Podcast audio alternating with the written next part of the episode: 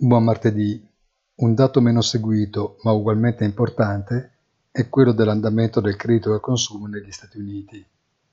Considerata l'importanza del contributo dei consumi privati alla crescita del PIL e quella del loro finanziamento, non può passare inosservato il tasso modesto rilevato nel mese di maggio, più 1,8%, il più basso non solo dell'anno, ma dal 2020. Si tratta di un valore ancora preliminare, ma i mercati sono attenti ed hanno subito colto il segnale in senso positivo quanto al futuro corso della politica monetaria. Buona giornata e come sempre appuntamento sul sito easy-finance.it.